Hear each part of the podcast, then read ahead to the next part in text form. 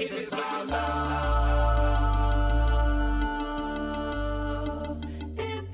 Hey, what's up, everybody? This is Austin Haynes with the Waking Justice Project, and this is your daily wake up call.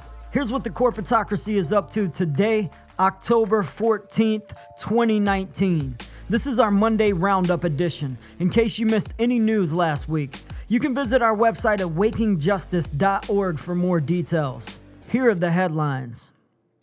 Last Friday, we covered breaking news about the escalating revolution in Ecuador. The Ecuadorian people are furious with their president, Lenin Moreno, for selling them out to the US corporatocracy.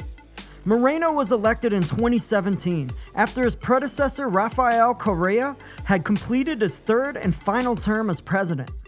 Moreno was vice president during the Correa administration all those years, and Correa was much beloved by the Ecuadorian people. He'd inherited an economic mess due to decades of meddling by the CIA. During his presidency, Correa closed down the US military base there, took back Ecuador's oil from US corporations, and rebuilt the economy through democratic socialism. Correa expanded healthcare by 100% and reduced poverty by 38% and extreme poverty by 47%.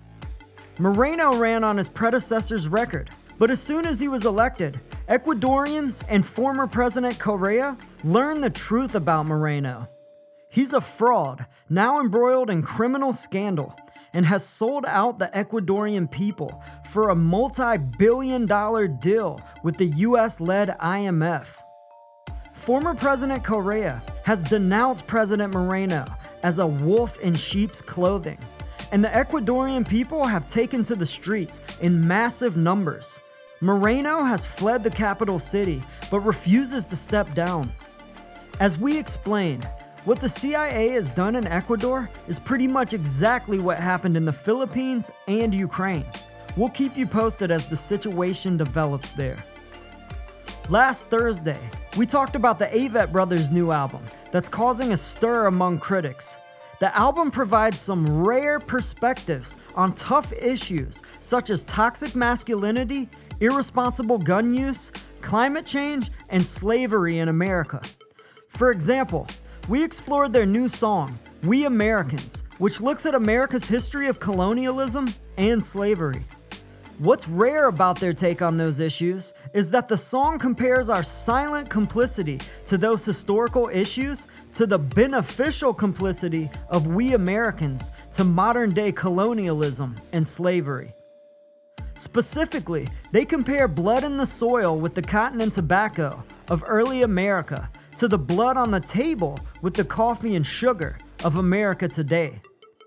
The Avett brothers leave their issues there for the listener to further ponder, but we explored it further, showing reports on how major corporations like Nestle and Starbucks source coffee produced by slave labor. And we showed how corporations like Hershey's, Nestle, and Mars Inc. have knowingly and willingly sourced ingredients from farms that use child trafficking and child slave labor to produce the popular candies that American children enjoy. The songs are quite beautiful, actually, but obviously haunting. And bold, too. It's one thing to talk about the sins of the past, that's easy. But to hold up a mirror to our current sins was a real risk, and we commend them for doing it. Well done, dear brothers. Last Wednesday, for our new weekly series, Whistleblower Wednesdays, we explored the Powell Memo, written by Supreme Court Justice Lewis Powell back in the early 1970s.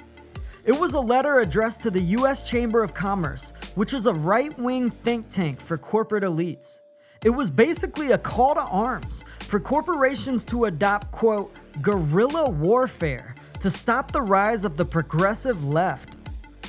Powell seemed especially concerned about anti war liberal whites coalescing with blacks fighting for civil rights reforms. He laid out a comprehensive plan for how corporations should infiltrate all sectors of democratic society to protect their quote, profit system from the assault by the new left. As top scholars Noam Chomsky, Chris Hedges, and others agree, Powell's plan was largely adopted by corporate elites over the past 40 plus years. And now, 40 years later, as Chris Hedges writes, the corporate coup d'etat of our democracy is now complete. The corporations have won. Corporate elites have transformed our once representative democracy into a corporate plutocracy. It's what we call the US corporatocracy. Where, as a recent Princeton study has revealed, the average American now has a near zero, statistically non significant impact on public policy. Where wealth inequality is now higher than any country in the past, anywhere in the world and where no other society in human history has ever imprisoned so many of its own citizens. The corporatocracy has pushed us to the brink of social and ecological collapse, and we have to fight back. But it's beyond delusional to think that we could ever vote such corrupt and moneyed elites out of power. In a corporate plutocracy, the best and only real power we have is mass organized boycott. As we discussed in our podcast last Tuesday, the corporatocracy sows hate and bigotry to keep us divided against each other and against our own collective self interest. We explored the example of the Chick fil A Corporation, which pushes prejudice against LGBTQ folks, and how their business model has doubled their revenues. And it's because those of us across all sectors of global justice who care about our LGBTQ sisters and brothers are not rolling up our sleeves and creating a collaborative, winnable strategy to shut that shit down. We could. Deep down, you know we could. But why don't we? What's holding us back? If you want to learn more about how all of us in the work of global justice can join together and force this corporatocracy to the people's bargaining table to end all of this oppression, corruption, and destruction, and to save our planet, please go to our website at wakingjustice.org. Check out our About page, listen to our first podcast, and consider getting more involved. You can fill out the Join Us form at the top right of the webpage, or you can email us at info at wakingjustice.org for more information. We'd love to hear from you.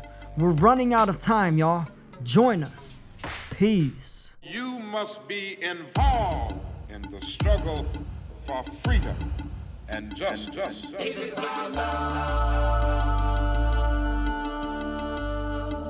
if it's my Justice is waking, justice is rising. Justice is waking, justice is rising. If it's my Justice love. is is rising. And it ain't just us, it's all of us. if it's my Justice love. is waking, justice is rising. And it ain't just us, all of us. if it's. May every soul unite, tend the fire and let old coals relight. I'm a citizen of the world, and we fight for the rights of everybody to live a truly free life.